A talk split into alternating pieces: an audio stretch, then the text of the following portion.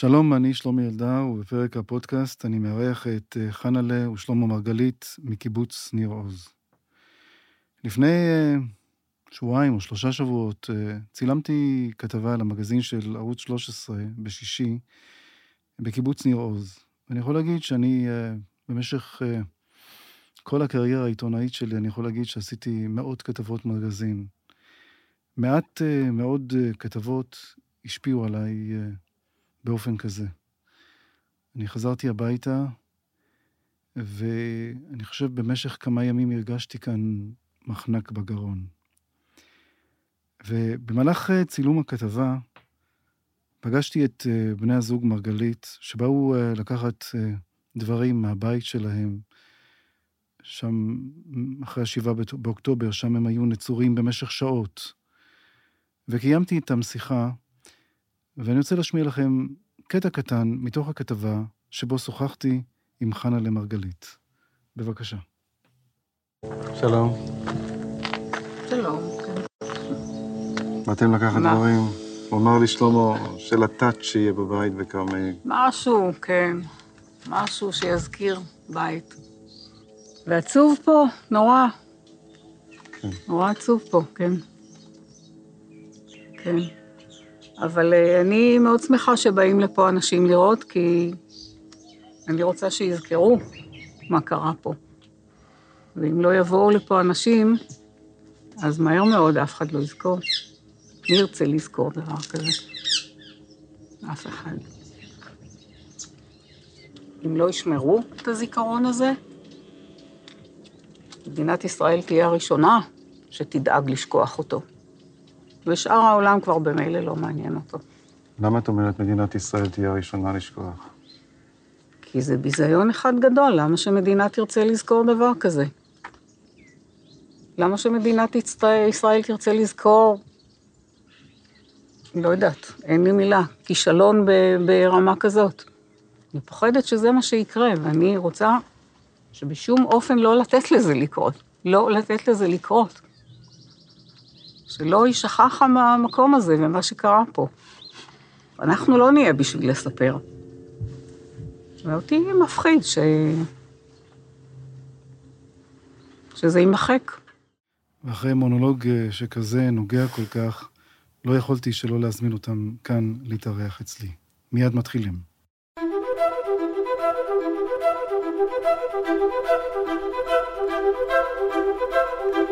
הפודקאסט של שלומי אלדר, מבית אול אין, הבית של הפודקאסטים. שלום חנלה, שלום שלמה. שלום. תודה שבאתם לפה. תודה שהזמנת אותנו. יש... מאוד אה, מתרגשים. יש דבר ששואלים מה שלומכם, ואתה יודע, זה כאילו הכי בנאלי, אבל מה שלומכם? אז אני תמיד עונה, תעבור לשאלה הבאה. כן. אתם יודעים, אה, כשהייתי אה, אצלכם בניר עוז, הדבר שהכי שמעתי כל הזמן זה ציוץ ציפורים. נכון. כל הזמן ציוץ ציפורים, נכון. וזה... ובקריית גת אין ציפורים, יש רק יונים. אין ציפורים בקריית גת, אין, לא שומעת אף ציפור. אנחנו גרים על יד פארק מאוד גדול, ואין שם ציפורים. כולם בניר עוז. כי צריך להגיד שאתם הועברתם אה, לגור ב... בקריית גת. כן. אחרי כן. שלושה חודשים במלון ים סוף באילת. כן. ואני יודע משיחות שקיימתי עם אנשים שם, שבימים הראשונים שהייתם בבית מלון באילת, שבועות לא דיברו אנשים, ישבו בשקט. וחיבקו. רק חיבקו. ובכו. הייתה תמונה סוריאליסטית, אם היה אדם שלא... תייר היה בא ופתאום נכנס ללובי במלון ים סוף, ורואה אנשים לא מדברים, רק מתחבקים ובוכים. הזוי. אתם, אה, מה שנקרא, ממקימי, אתה שלמה, ממקימי ניר עוז. כן, הייתה לי הזכות. כן. הגעת לשם בתור כמעט חייל. הגעתי לשם בתור חייל. את השירות הצבאי שלי עשיתי בהיאחזות הנחל ניר עוז. וכשהשתחררנו, ההיאחזות הפכה לקיבוץ. במשך תקופת ההיאחזות, הלוגו של הנחל היה מגל והחרב. כן. אז גם היינו חיילים לכל דבר ועניין, בהיאחזות נחל שישבה על גבול רצועת עזה, והיינו גם חקלאים שחרשו את התלם האחרון עד הגבול. אה, כי זה... זה מה שצריך היה לעשות אז. חנה, למתי את הגעת לניר עוז? אני הגעתי ב-1962, הייתי גם בגרעין של השומר הצעיר, מרמת גן, והיינו ההשלמה הראשונה שהגיעה לתגבר את, ה, את הגרעין שלהם, שלא יהיו כל כך לבד. ואז נמצאה ו- הזוגיות. ומאז אני שם, אני חשבתי שאני באה לשבועיים, אבל הם כנראה עוד לא נגמרו. כן. אה, כן, מאז אנחנו ביחד. היה לכם חיים טובים שם. כן, באופן כללי, כן, היו שנים קשה. קשות. מה מתי התחילו כן. השנים הקשות? לי, שאני אגיד את שלי, כן. השנים הקשות שלי היו כשנולד הבן הראשון שלי, והייתה לינה משותפת, ואני הייתי מאלה שזה היה להם מאוד מאוד מאוד קשה. כן. אבל בסדר, קיבלת את זה? בלית ברירה. כי כשסיירתי ב... בארכיון, הייתה סוג של גאווה, תראו, הנה, זה הסמל של הזה, כולם יושבים על אותו סיר, כולם ישנים באותו חדר. בתור סמל זה מאוד יפה. כן, במציאות זה לא תמיד היה יפה, אבל, אבל בסדר, זה כאילו, זו תקופה שנגמרה, ובעובדה, בשורה התחתונה, הילדים שלנו, אותם אלה שישבו ביחד על הסיר, מכל מיני שנתונים, לא רק של הילדים האישיים שלנו, הם אלה שהצילו אותנו. כן. זה החינוך, ה... נקרא לזה החינוך הסובייטי שהובא לארץ, נכון? לא לא- הייתי לא קורא לזה בטוחה, סובייטי, זה קצת מוגזם, אבל... אבל- חינוך מאוד. סוציאליסטי ואידיאולוגי, כן. כן. מאוד לא, לא, אידיאולוגי. לא סובייטי, כן. לא סובייטי, כי בסך הכל, כל אחד, אחרי סיום השירות הצבאי, כל אחד בחר את דרכו, להישאר, כן. לא להישאר, ללכת. אני בטוח שחלק מה... מהמאזינים שלנו אולי לא כל כך זוכרים, הם צעירים או לא כל כך יודעים מה זה לינה משותפת. אה, להזכיר ממש מה ככה, זה, כן. מה זה לינה משותפת. זה אומר ללדת תינוק, להגיע אחרי שלושה ימים לקיבוץ, לבית תינוקות, ולהשאיר שם את התינוק, ביום, בלילה, כל הזמן, מתוך uh, מחשבה ששומרים עליו, כי בלילה יש שומרת, ביום יש מטפלת ש... קיבלה איזושהי הכשרה לטיפול בתינוקות, ואולי היא יודעת יותר מ- מהאימא. וככה הם גדלים, מגיל אה, אפס עד שהם הולכים לצבא, משהו כזה, כן. וחום של אימא. אה, חום של אימא מתמצא בארבע שעות ביום. ממש? ארבע שעות הצהריים. ביום? בבוקר באים להגיד בוקר טוב, לפעמים מתגנבים בצהריים קצת, ואחר הצהריים יש אה, שעות שהן מוקדשות לילדים, שהם נטו ילדים, לא שום דבר אחר, אה, ובערב מחזירים את התינוק עוד פעם מבית תינוקות. וחשבת, וחשבת שאולי יום אחד זה לא מתאים לי ואני רוצה לעזוב? חשבתי הרבה פעמים, אבל שלמה, הייתי צריכה לבחור, כן. אז בחרתי, כן. שלמה, מה, בחר אבל טוב, כן. בחר טוב. שלמה, מה כן. לך היה הכי קשה ב... בחיים המשותפים האלה של קיבוץ? קודם כל, השנים הראשונות. השנים הראשונות אה, היו אה, מאוד קשות.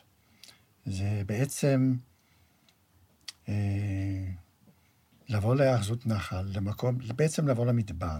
כן, אה, שלא היה שם כלום. לא היו עצים, בקושי איזה כמה עצים בודדים, וחוץ מזה כלום. אה, חול, רוחות, סופות חול. אה, גם מים לא היו, מים מקומיים, Mm. היה צריך לייבא מה- מהצפון. אה, זה היה מדבר שצריך היה להפוך אותו לנווה מדבר. ולזה הקדשנו את כל חיינו. כן. והפכתם אותו לנווה מדבר. לגמרי, לגמרי, כן. לגמרי. הפכנו אותו לקיבוץ, לקהילה, עם אה, משק יציב, בסדר, עשירים לא היינו אף פעם, אבל Mm. אה, אה, חוץ מתקופות קשות, היו לנו כמה תקופות כלכליות קשות, אבל בגדול משק סולידי, ומערכת חינוך יוצאת מן הכלל, Mm. חיי חברה, חיי תרבות, מערכת בריאות, וברבות הימים גם מערכת אה, שסובבת ותומכת בגיל השלישי, כי כן. אנחנו כבר אה, באופן מפתיע הזדקנו. כשבאנו זה לא... לא חשבנו שזה אנחנו יקרה צעירים לנו. לנצח, כן. כן. וזו אחת הטעויות שעשינו, שהתברר שאנחנו לא צעירים לנצח. כן.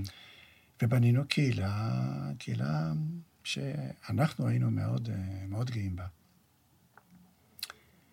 קהילה שכאמור השקענו את כל חיינו ב...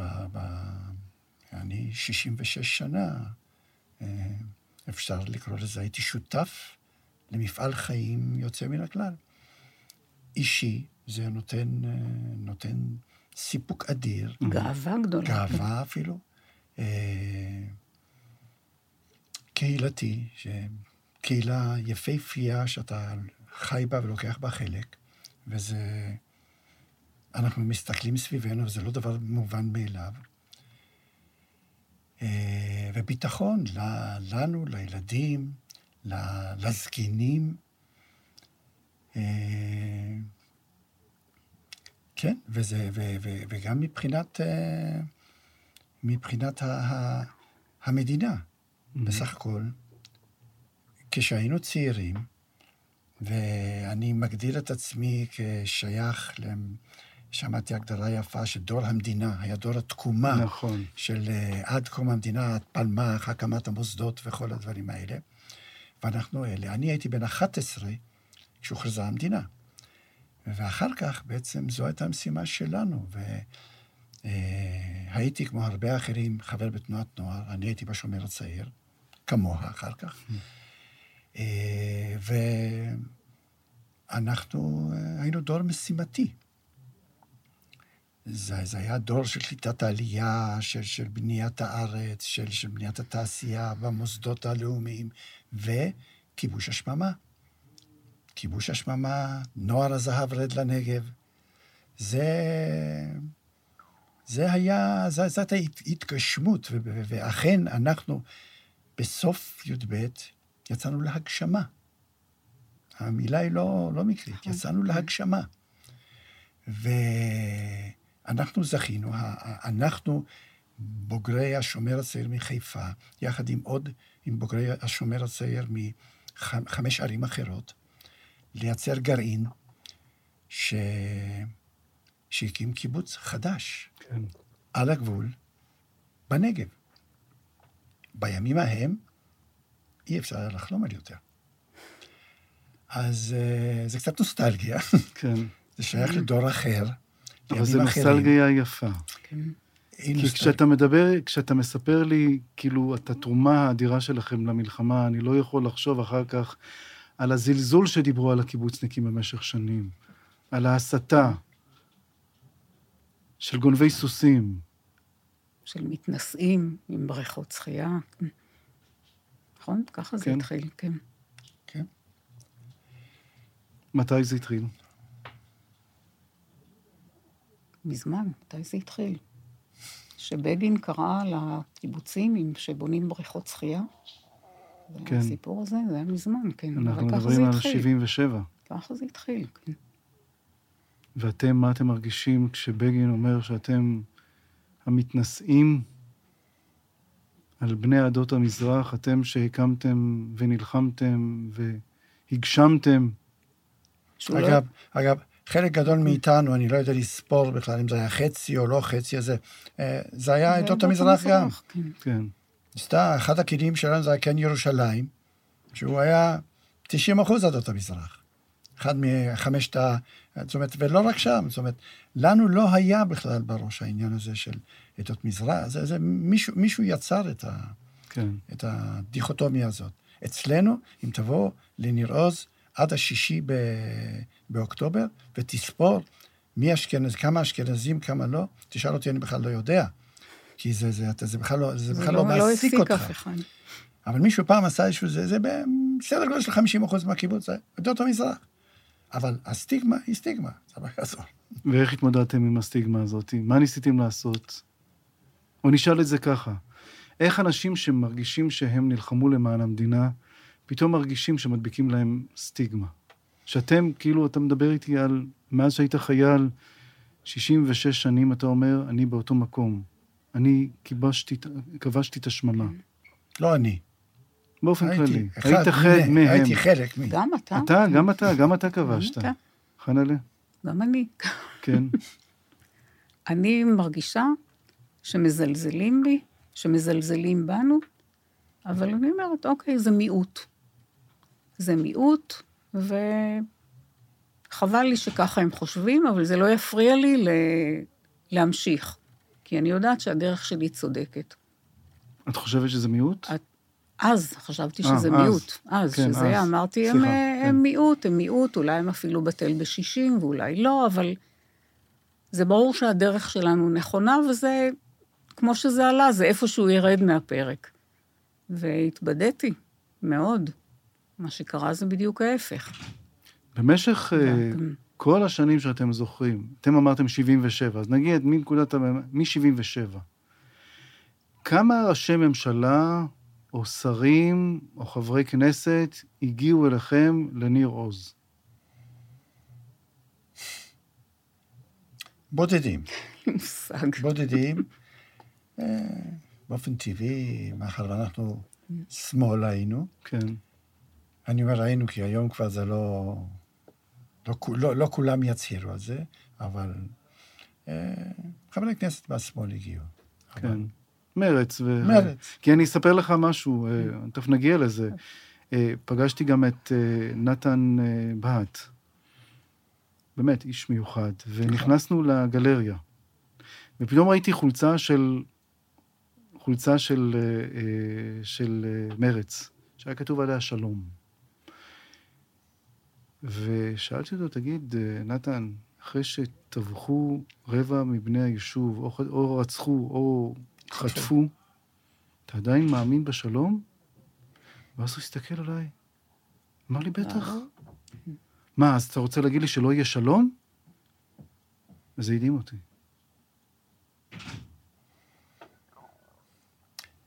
לא כולם נשארו ב... במקום הזה? בתמימות הזאת. כן. היא תקרא לזה תמימות. אה, אני קוראת לזה כבר שנים סכסוך נטול פתרון. הסכסוך שלנו עם הפלסטינאים, בעיניי, הוא סכסוך נטול פתרון. אנחנו רוצים ככה, והם רוצים ככה, ואנחנו שני קווים מקבילים. אני לא רואה את החיבור הזה. אני מסכים איתך. ואמרתי לך אז, אני זוכרת שהיינו בנ- בניר עוז, אני חושבת שסיפרתי את זה. על, על איך ראיתי אותם, שאז קראתי להם בעדינות הרעים, את אלה שרואים מאיפה שאני גרה מעבר לגבול, שזה מאוד מאוד קרוב. סיפרתי לך לא. על זה? לא. לא, זה הזמן. אז זה הזמן, אוקיי. אנחנו גרים בניר עוז, גרנו בניר עוז בכביש העוקף. הדבר שרואים הכי קרוב מהמרפסת האחורית שלנו, זה את אה, הבסן ואת אה, חיר בית איכזה, הם השכנים גיאוגרפית הכי קרובים. קילומטר 800, משהו כזה, פחות משני קילומטר. ואני, בלשון המעטה, קראתי להם הרעים. אני לא העליתי על דעתי עד כמה הם רעים, אבל קראתי להם הרעים. ובימים של רעות טובה, אה, הייתי מגדירה את זה אפילו, הייתי אומרת, אני, אני יכולה לראות מה הם אוכלים בארוחת צהריים. כל כך זה קרוב וכל כך שקוף. ואז זה היה לי ברור שבאותה מידה, גם הם יכולים לראות מה אני אוכלת בארוחת צהריים. כן. וזה תמיד הפחיד אותי, כן. זה תמיד הפחיד אותי, הקרבה הזאת, הרעים האלה, במין תחושה שמשם תבוא הרעה. משם היא תבוא. לא העליתי על דעתי עד כמה, אבל היא באה. כן, היא שלום. באה, היא באה משם. אתה איך ראית אותם? אה, ראיתי אותם כמו שחנלה ראתה אותם, אבל... אה, אבל בכל זאת ידעתי, הם כאן. אני הייתי קצת יותר רציונלי, והבנתי, הם כאן. ו... ואומנם אני רואה אותם, והשקיעות הנהדרות היו שם בצד הזה, בעוונותינו. כן. והאמנתי שבינינו לבינם יושב צה"ל. ולמרות שאנחנו רואים את, ה, את מה שקורה על, על הגדר, ואת התקופה שהם הבעירו צמיגים ועשו הפגנות בחמש נקודות לאורך הרצועה. כל יום שישי אחר הצהריים, הצגה. עם העברת צמיגים, עם עשן, עם רעש, עם... עם אכבר, אללה אכבר. כן. על... כן, זה... מה? לא שמעתי. אללה אכבר. אללהו אכבר. כן. אני הייתי יושב על המרפסת האחורית ומסתכל על זה ורואה את זה. זה היה מול אחד מאחד המוקדים, ממש מול החלון שלנו. היית אומר לחנלה, בואי תראי חדשות. הייתי אומר, כן. בואי תראי חדשות, כן. כן. כי זה ברור שאחרי חצי שעה יודיעו בחדשות שזה... בטח אם היו שם יריות. אבל זה לא נורא, צה"ל בינינו לבינם. צה"ל מגן עלינו. צה"ל שומר עלינו ברמה שאנחנו יכולים לעשות צעדות בכביש העוקף, אנחנו יכולים לצאת לשדות, היינו יוצאים בימי שישי אחר הצהריים לשדות, עושים הליכה בשדות, בין הבוטנים, בין תפוחי אדמה, בא- באוויר, בבריזה של לפנות ערב. חוויה בלתי רגילה. אפילו בקיץ היינו הולכים יחיפים, עושים את זה. שזה בריא, אגב, זה מומלץ, אני ממליץ לך.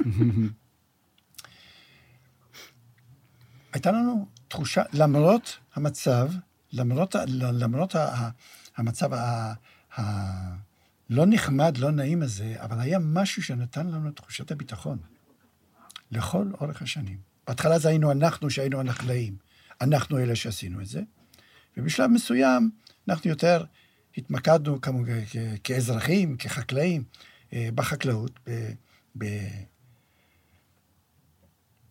ב, ב, בעיבוד בקיום, הקרקע ב- ובקיום שלנו, וצה"ל ישב בינינו לבין הגדר. עם גדרות ועם אה, אה, מחסומים ועם וסיורים, ו, ו, ו... הייתה לנו הרגשת ביטחון. עכשיו, בזמן המלחמה הזו, אתם לא נמצאים שם, אבל למשל, תארו לי, תראי לי, חנן, מה קורה למשל בצוק איתן. אתם שם, אתם בקיבוץ שלכם. מה אתם רואים מעבר לגדר? צוק איתן זה כבר היה אחרי, הראשון היה... אמ, עופרת יצוקה. עופרת יצוקה. אמ, מבחינתי, לפני עופרת יצוקה, קצת לפני עופרת יצוקה, התחילה הטראומה הגדולה, כי אני עבדתי בנרלט ונהרג אמנון מנירים, שעבד בנרלט, כי נפל קסאם, עוד לא ידענו מה זה קסאמים, נפל קסאם בנרלט והרג אותו. וקצת אחרי זה היה עופרת יצוקה. כן. אמ, ואני הייתי עם הבת שלי, שהייתה בהיריון, ושני ילדיה הגדולים יותר, היינו בפתח תקווה, אצל הבת הגדולה יותר, כן. ואז זה התחיל, ולא היה ממ"דים ולא היה כלום.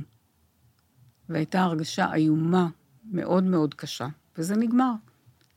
בצוק איתן המצב כבר היה יותר טוב, כי מדינת ישראל הנפלאה שהייתה אז, נתנה לנו ממ"דים, בנתה לנו ממ"דים, אז היה סופר ביטחון. כן. כי הממ"דים זה הדבר אה, הכי טוב, והמדינה המופלאה נתנה לנו את זה, כן. כי אנחנו מ-0 עד 4, כן, בהגדרת הקילומטרים. והאיום היה איום של קסאמים. והאיום היה איום של קסאמים, לא של... אה, נכון, תמיד היה פחד גם ממחבלים, אבל הקסאמים היה הדבר המפחיד. אחר. כך באו המנהרות, איום כן. המנהרות. חנן, את אומרת המדינה המופלאה הזאת, ואני שומע קצת ציניות. מאוד, כן. כן. כי היא גמרה להיות מופלאה. אני לא יודעת אם היא בכלל קיימת עוד. לא בטוחה. בשבילי היא לא. אז, אז צוק איתן היה, היה בסדר גמור, כאילו, אני זוכרת שבצוק איתן אפילו אמרתי, אני לא נוסעת לאף מקום, אני נשארת פה, בבית הכי טוב, ויש לי ממ"ד. מה יכול להיות יותר טוב מזה? ובאמת נשארנו, ושרדנו, וספגנו הפגזות. אולי, אולי להרחיב פה, כן. שבצוק איתן, למשל, כדוגמה, היה, היה כבר סידור בין ניר עוז לבין קליה. שברגע שיש... בצוק איתן כבר או אחרי? זה היה אחרי. אז אולי זה לא היה, זה לא היה אני אז, לא זוכרת את כל השמות, כן, אבל... אני, כן. אה, אבל היה לא, סידור של זה לא היה. פינוי היישוב. כי זה היה- בהתחלה, בסבבים הראשונים, כולם נשארו, נשארו בבית, וגם לא היו ממ"דים, זה היה טירוף, זה היה פשוט נורא. באיזשהו שלב גם הגיעו הממ"דים, אבל גם היה סידור שבזמן מלחמה או מבצע או you name it, מה שזה לא יהיה, מפנים את הקיבוץ. כן. ואז המשפחות והילדים פשוט עולים על אוטובוס ונוסעים בפעמיים האחרונות, זה היה לקליה. לקיבוץ קליה, ופשוט מעבירים את הקיבוץ לשם לשבועיים שלושה, עם מערכת החינוך, עם הכל, ו... וחיים שם, עד עבור זעם. מהמם. נגמר, ה... היה אפילו, היה איזה פעם אחת, שזה כמעט היה מבצע, כבר הזמינו אוטובוסים, כבר סימנו לכל אחד על איזה אוטובוס הוא עולה, הגיעו למגרש החנייה, אמרו לו, בוטל, אין מבצע, אין שום דבר, תחזרו הביתה. אבל בגדול זה היה מאוד מאורגן. אנחנו, מי שהחליט, מי, מי שבחר להישאר, נשאר. אבל, ואנחנו בחרנו להישאר, כי היו לנו ממ"דים, ו, ומבחינתנו זה היה מספיק. אבל זה, זה, זה הביא לה, להגדרה שה, שהמקום הוא 95 אחוז גן עדן ו-5 אחוז גיהנום. אתה יודע, אותו- כזאת, אותו משפט שאתה אומר לי עכשיו, אני שמעתי כשהייתי בשתולה, בצפון. אותו, גם אותו שם, דבר. 95 אחוזים גן עדן, ואכן גן עדן, Mhm. ו-5 אחוז כן. גיהנום. נכון. אותו דבר. נכון. וכך היינו. ואנשים שואלים, איך אתם יכולים? איך? איך אתם יכולים? איך אנחנו יכולים? זה שווה את זה. זה, כזה, זה היה בגלל איכות החיים, כן. או בגלל... בגלל איכות החיים במובן הרחב של המילה, זאת אומרת, לא רק איכות חיים פיזית, לא רק שאתה חי ב- ב- ב- ב- בפארק ירוק ויפה, עם שבילים, אלא, אלא גם, גם חיי החברה, גם חיי התרבות, הקהילה. הק- הקהילה, קהילה נותנת המון כוח. ו- ו- וזה זה טוב לך בקהילה, טוב לגדל שם ילדים, טוב להזדקן שם. ובעובדה הצעירים באו לגור בניר עוז. לא באו- היה בית ריק. באו לגדל ילדים בניר עוז, בשביל ה-95 אחוז גן עדן. וגם בשנים האלה, בגיל שלכם, אתם מרגישים עדיין תחושת שליחות?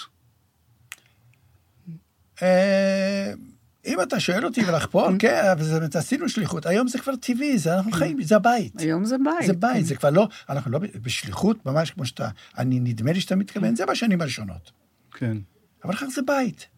זה בית שבנית, אתה חי בו, באופן הכי טבעי, ואתה אוהב את החיים שבנית. וזהו, זה בית. היום זה בית, ובית זה מקום ש... שהולך איתך לכל מקום. גם כשאתה נוסע לטייל בעולם, הבית הולך איתך, הרגשת הבית. כי בית זה לא רק המבנה של הקירות עם הגג, בית, בית זה מה שיש לך בלב. והבית הזה הולך איתך לכל מקום. והבית הזה הוא שלנו. הוא בית שאנחנו בנינו אותו, והוא בית שלנו ואנחנו אוהבים אותו. וברגע שאתה יודע שזה הבית ואתה מרגיש שזה הבית, אז גם כשיצאת ממנו, הוא נשאר הבית שלך.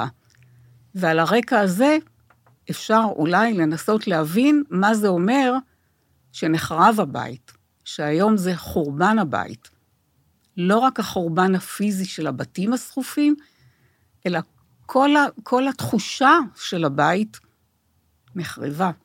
חורבן הבית. בית, כשאנחנו אומרים בית, אנחנו לא מתכוונים רק לדירה שאנחנו גרנו בה, עם החצר והמרפסת הקדמית והאחורית והגינה.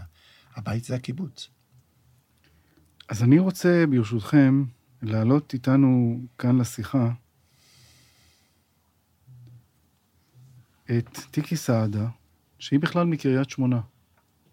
שאומרת את אותו דבר, כן. והיא גם כן פונתה מביתה, והיא נמצאת, אה, כבר כמה אנחנו נמצאים? כמעט עוד מעט ארבעה חודשים. ארבעה חודשים עוד מעט עוד מעט, ארבעה כן. חודשים. כן, היום הראשון, כן, נכון, כן. והיא נמצאת אה, במלון בתל אביב. שלום, טיקי. כן, שלום לך. נעים מאוד, חנלה. אנחנו נעים נמצאים מאוד. באולפן, ואיתי נמצאים חנה לב ושלמה מרגלית. מקיבוץ ניר עוז. והגענו אני- לקטע. אני גם לנו, גם. אה, קיבלתי היא ראתה אתכם בטלוויזיה, אני לא יודע אם אתם אה. ראיתם אותם בטלוויזיה. אה, לא יכול בטוחה.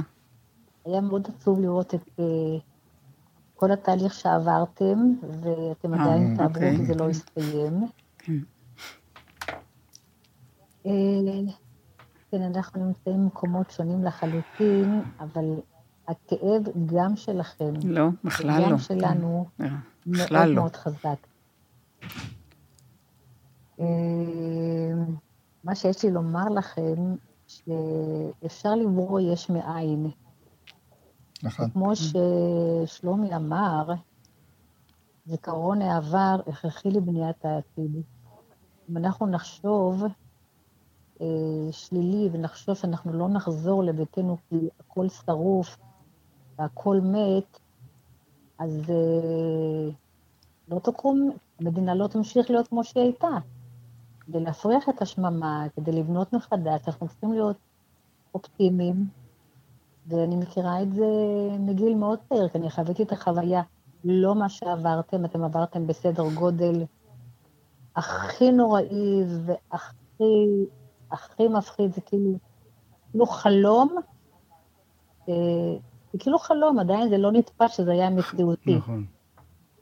טיקי נמצאת אה, בבית מלון בתל אביב, ואני היום אה, עושה משהו שבדרך כלל אני לא עושה, אבל כאילו אנשים, אנשים, אתם האנשים שכל כך נגעו בליבי, וגם טיקי, שבאתי לצלם אותם בבית מלון בתל אביב, ושמעתי את הגעגוע שלהם אל הבית. ואז עלה לי רעיון, ונסעתי לקריית שמונה, וצילמתי לכולם את הבית שלהם. ומסגרתי את זה בתמונה והתוויתי להם. וההתרגשות הייתה עצומה. כי פיסת הבית הזאת, היא- הרבה פעמים אנחנו לא יודעים עד כמה היא חשובה, עד שבעצם אנחנו מורחקים ממנה. ו... ואני יודע מה זה לא להרגיש בית. בתנאים אחרים, כמובן, לא קרוב uh, למה שאתם עברתם. טיקי, uh, לא, אתם עדיין לא רואים את החזרה שלכם הביתה, נכון? אנחנו לא רואים את החזרה, ואנחנו, כפי שראית כשהיית, עדיין יושבים בלובי, אנחנו כבר קוראים לזה סלון, זה מעין אה, סלון ביתי.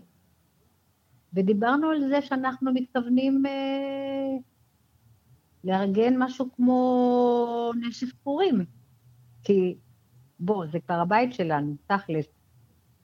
ואחר כך דיברנו על זה שאנחנו רוצים אה, לארגן את אה, ליל הסדר.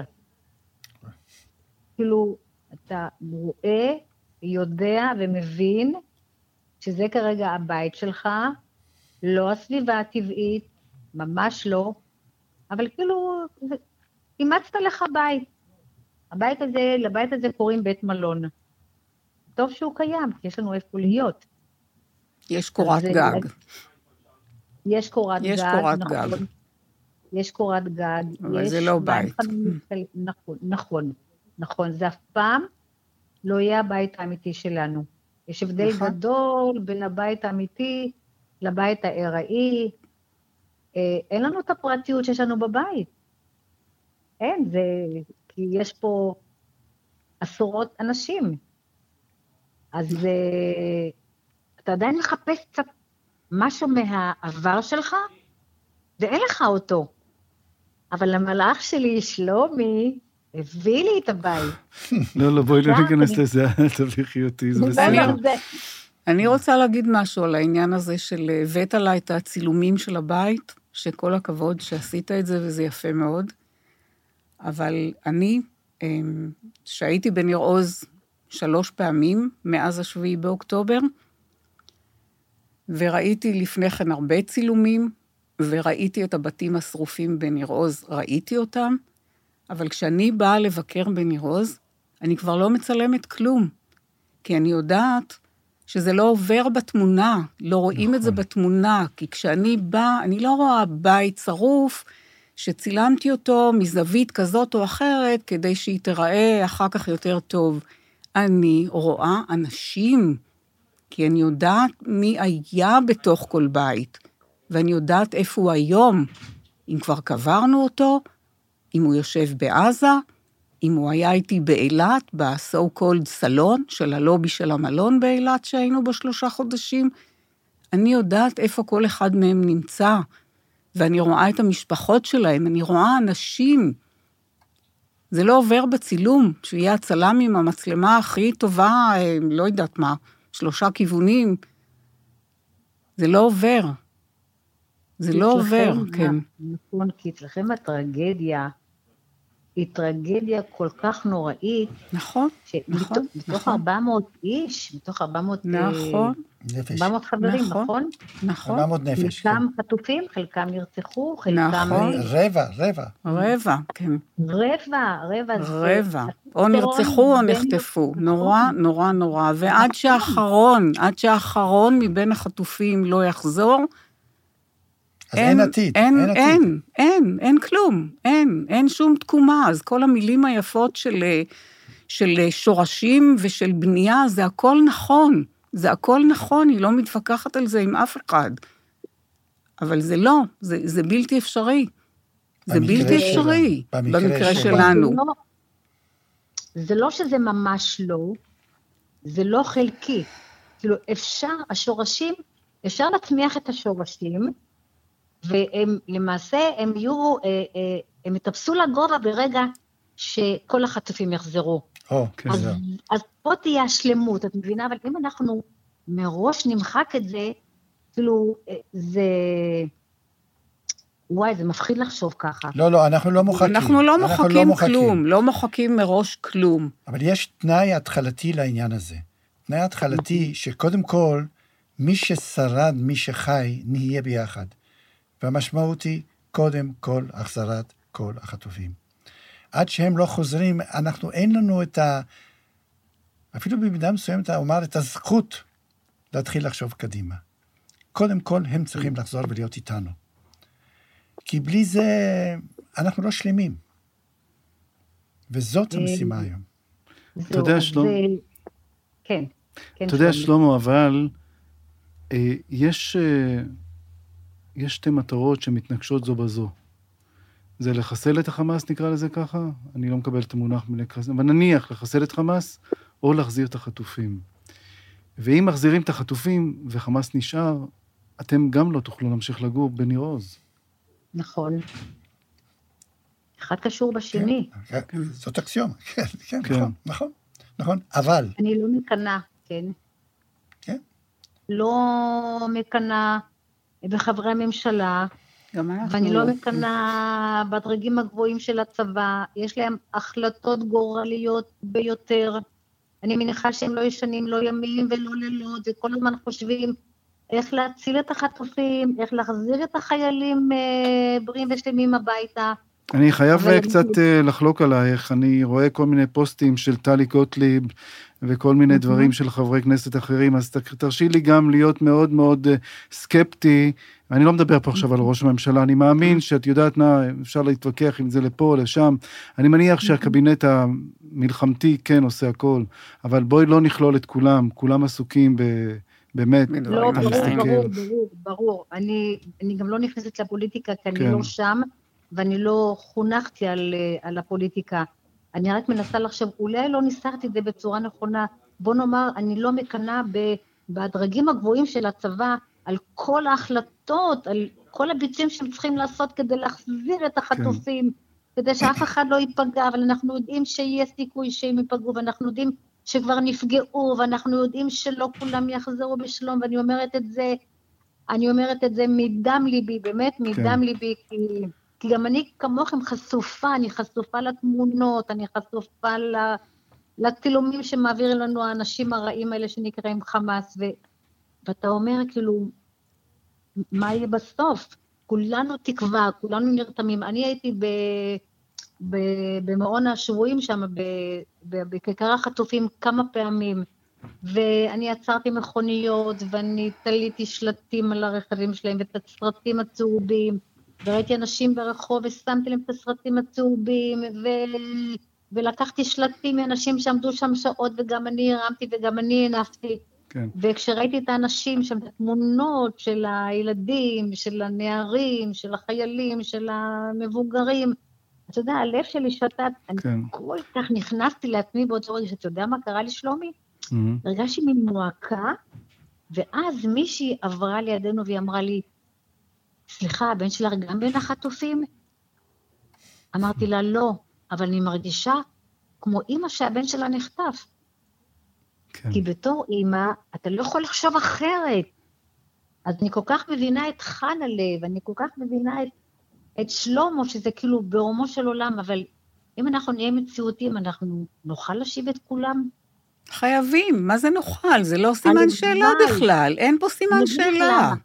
זהו, שאתמול למשל אני צופה בטלוויזיה, ואז הראו עוד, עוד כמדומני חייל, אה, אה, ימ"מ, יש ימ"מ, שחשבו שהוא חטוף, ומצ... ואמרו שהוא, שהוא, שהוא הרוג, כן. נחטף נכון. והרגו אותו שם. כל הזמן אנחנו שומעים נכון. על מקרים כן. כאלה, ואני אומרת, נכון, אלוהים, נכון. תעשה שזה ייפסק. מישהו, אני לא יודעת מה, אלוהים, מישהו במרומים, אני לא יודעת מה, מישהו בצבא, מישהו בממשלה. טיקי, אני, אני רק אה, בואי, אה, לקראת סיום, העניין הוא שלכם, יש דילמה לא פשוטה אחרת, זה האם נכון. תחזרו, אם תחזרו לצפון, כשחיזבאללה לא יורחק. תראה, אני, אה, כמו שאמר שם מישהו, ב... כמו ששלחתי לי, אולי נתן או מישהו כזה, כשהוא ראה את החבר'ה אורזים ועוזבים, כן, את שלמה וחנה לאורזים והולכים. לא ארזנו ועזבנו, אנחנו עזבנו לקחו, לפני כן, אנחנו כן. לקחנו קצת בית, קצת סימנים של בית, כדי להעביר נכון. לקריית. גת, שאולי, אולי נרגיש בו קצת, קצת, קצת? משהו מהבית, כן. מה לקחת? לקחתי תמונות ולקחתי ספרים ולקחתי כל מיני פיצ'פקס פיצ'פקס. שהם שלי, זה, זה המילה, אין לזה מילה אחרת. נכון, פיצ'פקס, נכון, שהם נכון. שלי, שהם שלי. נכון. כי הבית שלי לא כן. שרוף, אז אני יכולה להרשות לעצמי את הלוקסוס הזה. לקחת דברים שלמים, נכון. מי שהבית שלו כן. שרוף, אפילו פיצ'פקס לא נשארו לו. נכון, כן. נכון, נכון. אז אני... אצלנו, מה שלא בזזו ולא הרסו, אה, אז אפשר היה אז לקחת. אפשר היה... את יודעת אה. מה אני ראיתי על יד הבית שלהם? אני ראיתי ערימה של סירים שהם נכון. קשרו. אה, סירים. סירים, כן. זה לא נכנס, ולא- זה צולם, אבל לא נכנס. ערימה לא של. סירים שלקחו, קשורים בחבל, כן. שהיה כבד להם ולא כן. לקחו. ואתה... ואני חושב ששאלתי אה, אתכם התכוונו גם על? העניין, כן, כי התכוונו לקחת עם זה. וחשבתי על שאלה, לשאול אתכם, למה חשבתם שהם לוקחים סירים? הם לקחו כל מה שהם יכלו. למה לא? כל מה שיכלו. אה, את המגירה של הסכו"ם שלנו. לקחו. אתה, אתה מצאת אותה? גם אני לא. איפה היא? בעזה. אולי זרקו או אותה בעזה, או בדרך. כן. בבסן, או, ב, או בדרך, לא יודע. והיו... ואתם ש- יודעים, בזזו לכם את הבתים, בזזו לכם את הכל, אבל אל תשכחו שבזזו לכם גם את הנפש. הופה. נכון. זה, נכון. זה, זה, זאת הבזיזה הגדולה ביותר. אז איך. משקמים? איך משקמים נפש כזאת? איך משקמים. נפש כזאת שאנשים עוד יושבים שם במנהרות בעזה? איך משקמים? אה, קשה לשקם, אין פה ניסים, אין פה תרופת פלא. אין פה אה. המציאות טופחת על פנינו בדיוק, ובאמת, מי ייתן והלוואי ולו יהי שיגיעו במשא ומתן שלהם לשחרור כולם, לא 35, לא 50, לא 90. כולם, כולם. עד האחרון. כולם. נכון. אמן, אמן, שנגיע ליום הזה, שנגיע לרגע הזה. כן. טיקי, עוד פעם אה? השיחה התנתקה, אז אני רק אה, אגיד לך תודה. את לא שמעת את התודה שלי, אבל תודה רבה שהיית איתנו. שלמה חנלה, 7 באוקטובר, שש וחצי בבוקר. שלמה. איפה אתה היית? אני הייתי בבית, ואני אה, אדם שישן חזק, אבל אני הראשון ששמעתי את האזעקה. והכנסתי, הערתי את אשתי והערתי את בני, ואמרתי להם מהר מהר לממ"ד. והכנסתי אותם לממ"ד, ואשתי אמרה, זה נשמע לי כמו פעולת הסחה. כל הכבוד לה. כן, ואני אמרתי לה, מה, נהיית מומחית חמאס? סליחה, הייתי כזה ציני. והיא צדקה. צדקה. לגמרי. צדקה לגמרי. אנחנו שמענו צבע אדום במיטה, היינו במיטה. אנחנו מתורגנים, דיברנו על זה קודם. צבע אדום, הולכים לממ"ד, יש לנו 15 שניות, אנחנו, המיטה זה חמש, יש לנו שלוש פעמים נכון? אפשר, אפשר להגיע ל, ל, לממ"ד בזמן הזה. הלכנו לממ"ד, עוד פעם אה, צבע אדום, אנחנו... זה נשמע הזוי, אבל אנחנו די מתורגלים, די רגילים לזה. אתה נכנס לממ"ד, סוגר את הממ"ד, מחכה עשר שניות, וזה עובר. שומע בום. שומע בום, ויוצא. אבל לא, זה, זה לא היה. זה משהו שלא הורגלנו ולא שמענו מעולם. כן. זה, זה היה פשוט בליץ. זה היה מאות, אלפי, זה, זה פשוט... 500. זה, זה פשוט היה משהו שלא היינו רגילים, והבנו שזה משהו אחר. כן. זה היה שש וחצי. רבע לשבע. שבע, אנחנו מתחילים לשמוע מאחורי הבית קולות בערבית. שמענו לפני כן, שמענו לפני כן את שגיא, אה, כן. שגיא דקל חן, אחד מהכיתת כוננות, אה, שהעביר הודעה ברשת המקומית, שאמר, יש מחבלים ליד המרפאה, הם לובשים מדים של צה"ל, תיזהרו. אבל זה יכול להיות שניים, ארבעה, זאת אומרת, זה סדרי הגודל, עשרה. אבל פתאום הבנו, זה, זה, זה לא שניים, ארבעה, שישה, ב- זה, אנחנו שמענו הרבה קולות, שמענו, שמענו אקשן מאחורי הבית, יריות, ואחר כך שמענו אותם בתוך הבית, ואתם בממ"ד כל הזמן. ואנחנו בממ"ד. ואז אתה כן. עושה איזה טריק. איזשהו אלתור שזה, כי... זה ה- עבד. ה- ה- מ- מהרגע הזה, זה הפך מבחינתנו, מבחינת כולם, להיות הקרב על הידית. כן. הקרב על הידית של הממ"ד. האם הם יצליחו לפתוח אותו, או שנמנע מהם. אז כל אחד עשה מה שהוא יכול היה, בשביל לא לאפשר להם לפתוח. וככה היינו במשך שמונה שעות, שהם היו לבד. זאת אומרת, היינו אנחנו סגורים בממ"דים, והחמאס, ואחר כך כל השבאב מחלבית אקזה, והבסן, וח'אן יונס, כולם הלוך ושוב, אה, גנבו לנו טרקטורים, נסעו, העמיסו, נסעו, חזרו, העמיסו עוד פעם, נסעו, חופשי על הבר. במשך שמונה שעות, ואנחנו כמו עכברים נעולים בתוך, ה... בתוך הממ"דים. איך נלחמת חב- אתה על הידית?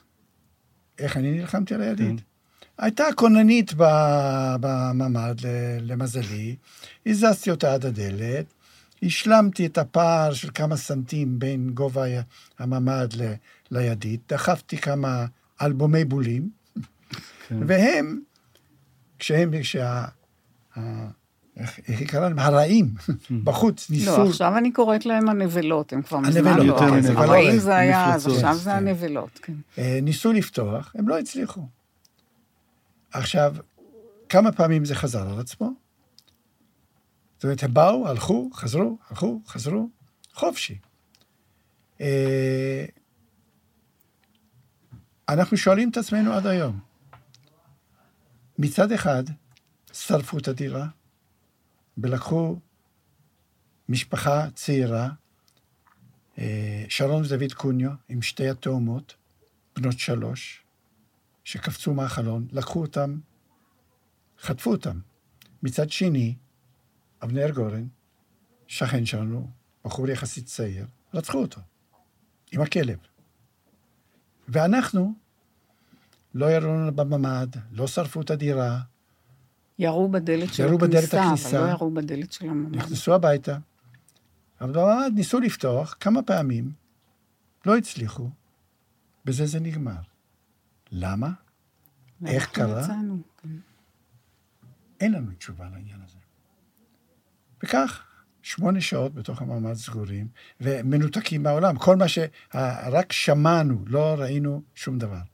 כי היינו בתוך הממ"ד, חלון אה, סגור, דלת סגורה. אה, ב- ואתם יודעים שבשעה הזאת רוצחים את השכנים שלכם? לא. או חוטפים אותם? לא, אנחנו שומעים יריות, אבל לא יודעים כלום. אנחנו קוראים את כל ההודעות קוראים. ברשת המקומית, אה, שהם פה בחדר של זה ובחדר של ההוא, וזה נפצע וההוא זועק לעזרה כי ירו בו, אבל... אבל תמונה כוללת אבל אין לא, לנו. לא.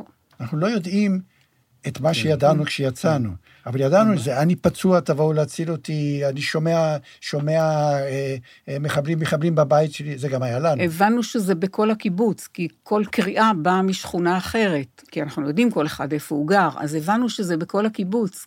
והמדהים הוא שבעצם שמונה שעות, עד שהם עוזבים, כמו שאתה אמרת, שלמה, לא נורתה אפילו ירייה אחת. צה"ל לא היה בכלל. לא היה בכלל, אם, בכלל. אם לדייק, היה שלב שהגיע טנק, הגיע לשער הקיבוץ, ירה פגז אחד או שניים, קיבל הוראה לנסוע למקום אחר, הסתובב ונסע. כן? כן. כשהוא יודע שטובחים בכם? זאת אומרת, הוא לא יודע, אבל... הוא לא יודע. זאת אומרת, אני לא יודע מה הוא יודע, לא יודע. קיבל. קיבל הוראה. זה שמענו אתמול. ואתם יודעים שהגיע טנק, או שאתם רק אחר כך בדיעבד יודעים את זה? לא, לא, יש צילומים, אה, צילומי אה, במצלמה, צילמה את זה. זה-. הופיע גם? בתקשורת. לא, לא, אתם ראיתם בזמן כשאתם סגורים בממ"ד, ראיתם את זה, או שאתם... לא, לא רק סגורים לאחר, כן, בממ"ד. רק אחר כך. זה אחר שלומי, כך. אני, ל, ל, לילדים שלי, למשפחה, בוואטסאפ של המשפחה, כשהמחבלים נכנסו בפעם הראשונה, אה, כתבתי להם שהמחבלים אצלנו בבית, כן. ואחר כך, בפעם השנייה והשלישית, לא כתבתי כלום, כי חשבתי, מה אני אלחיץ אותם? הם לא יכולים לעזור במילא. מה אני אדאיג אותם? ולא העליתי על דעתי שהם יושבים בבית מול הטלוויזיה והם רואים ויודעים הרבה יותר ממה שאני בתוך הממ"ד יודעת. כי אני יודעת רק על שנינו. אני לא יודעת מה קורה. בתקשורת הפנימית. כן, אבל אני לא יודעת מה קורה בכל המועצה האזורית אשכול ובכל עוטף עזה, והם יודעים כי הם יושבים מול הטלוויזיה. כן.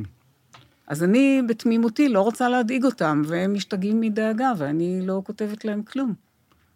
בואו נדבר עכשיו על עניין הזיכרון. בדברים שאני התחלתי את הפודקאסט עכשיו. אני רק בגלל זה אני פה.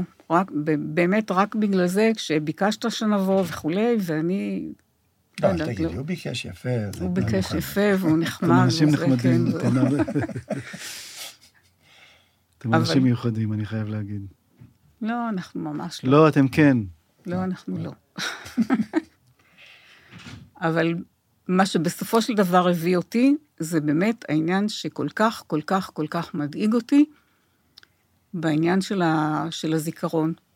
אני אחזור על מה שאמרתי בניר עוז אז, כן.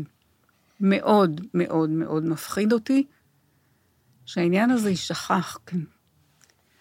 שיהיה למישהו אינטרס להשכיח את זה כמה שיותר מוקדם. אז נכון, זה לא יקרה עכשיו, כי עכשיו באמת אי אפשר לשכוח, לא, לא רק מי ששרד משם, גם מי שהיה בכל מקום אחר בארץ, כן. אבל ברבות הימים והדורות זה יישכח. ואם זה לא יונצח באיזושהי צורה שאני לא יודעת להגיד איך, אני מדברת על ניר עוז, גם כי זה הבית שלי, וגם כי באמת בניר עוז קרה דבר שלא ייסלח.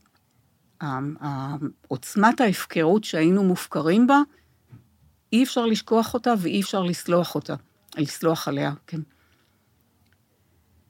ואני רוצה שבמשך השנים יעלו לרגל משלחות מהארץ ומכל העולם, שיבואו לראות מה קרה שם. לא לראות בסרטון בטלוויזיה או בשיעור אזרחות בכיתה י"א בתיכון, שכמו שאת אה, אמרת, קשה להעביר בצילום.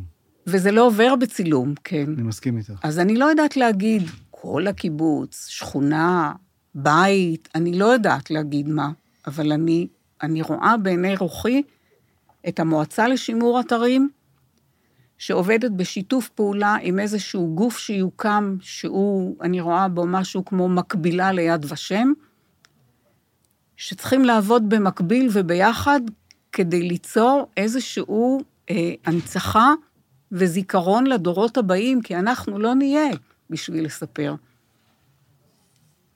וזה מדאיג אותי מאוד מאוד. זה מדאיג אותי באמת מאוד מאוד מאוד, כי אני פוחדת שישכחו מזה יותר מהר ממה שאנחנו חושבים היום, כי היום כאילו, איך אפשר, איך אפשר, נכון, היום אי אפשר.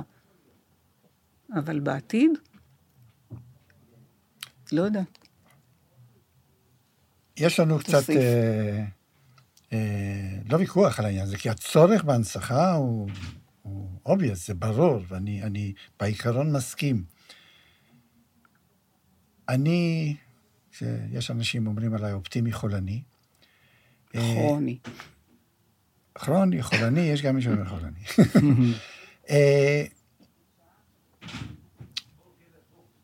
אחרי מה שקרה, ההתעוררות של עם ישראל, שזה פשוט, זה, זה פשוט, אם הייתה, אם אפשר לחפש איזושהי נקודת אור, נכון. בכל האירוע הנורא הזה, זה עם ישראל. וזה פשוט, זה פשוט מחמם את הלב, זה פשוט נפלא. נכון.